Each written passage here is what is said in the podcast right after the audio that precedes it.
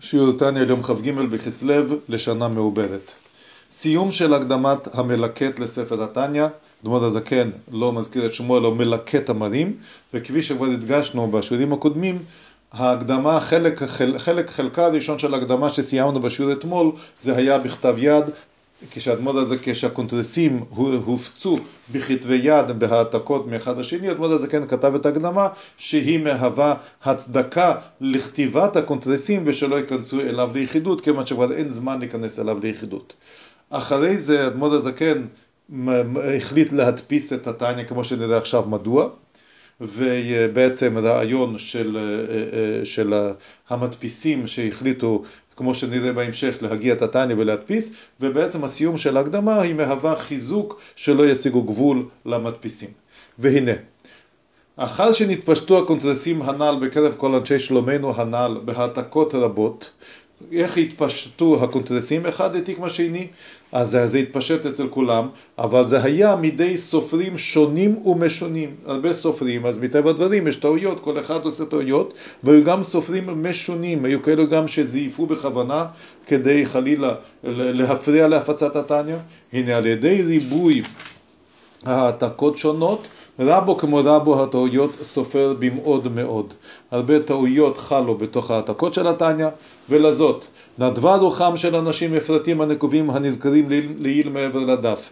אותם אנשים שהדפיסו את התניא, שאחד מהם היה חתנו של אדמו"ר הזקן רבי שלום שכנא, השני רבי מרדכי הלוי, שניהם הוזכרו בהסכמה של רבי משולם זושא מאניפולי, אז אלה שהוזכרו מעבר לדף החליטו להדפיס את התניא, לטרוח בגופם ומאודם, בכספם, להביא את הקונטרסים הנ"ל לבית הדפוס, מנוקים מכל סיג וטעויות סופר. הם עשו הגהה טובה, זה בא נקי מכל טעויות, ומוגהים היטב.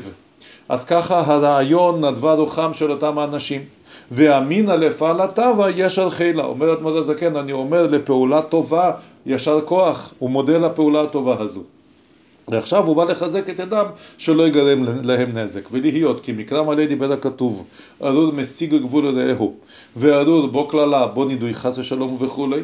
על כן כי יהודה ועוד לקרא, ביטוי מפורסם במסכת קידושין, שלמרות שיש פסוק אז יש לי, הגמרא אומרת את זה בתמיהה כמובן, אבל פה אדמו"ר הזקן משתמש בזה לא בתמיהה, אלא שיש לפעמים מצב שהם משתמשים עם, עם טיעון נוסף, למרות שכבר יש פסוק יהודה ועוד, מה שיש שם במסכת קידושין, למרות שיש פסוק, אז גם כאן, למרות שיש פסוק גבול, מסיג גבול רעהו, אומר אדמו"ר הזקן, אדמו"ר הזקן, הוא בא כאתינא למשדי גודא רבא, הוא בא להטיל חרם גדול על כל המדפיסים שלא להדפיס הקונטרסים הנ"ל לא על ידי עצמן, אבל על ידי גירא דילהון, גירא דילהון זה חץ, בתרגום מילולי זה חץ, הכוונה בכוח שלהם, לא על ידי ייפוי כוח למישהו אחר, בלתי רשות הנקובים הנזכרים לעיל משך חמש שנים מיום כלות הדפוס.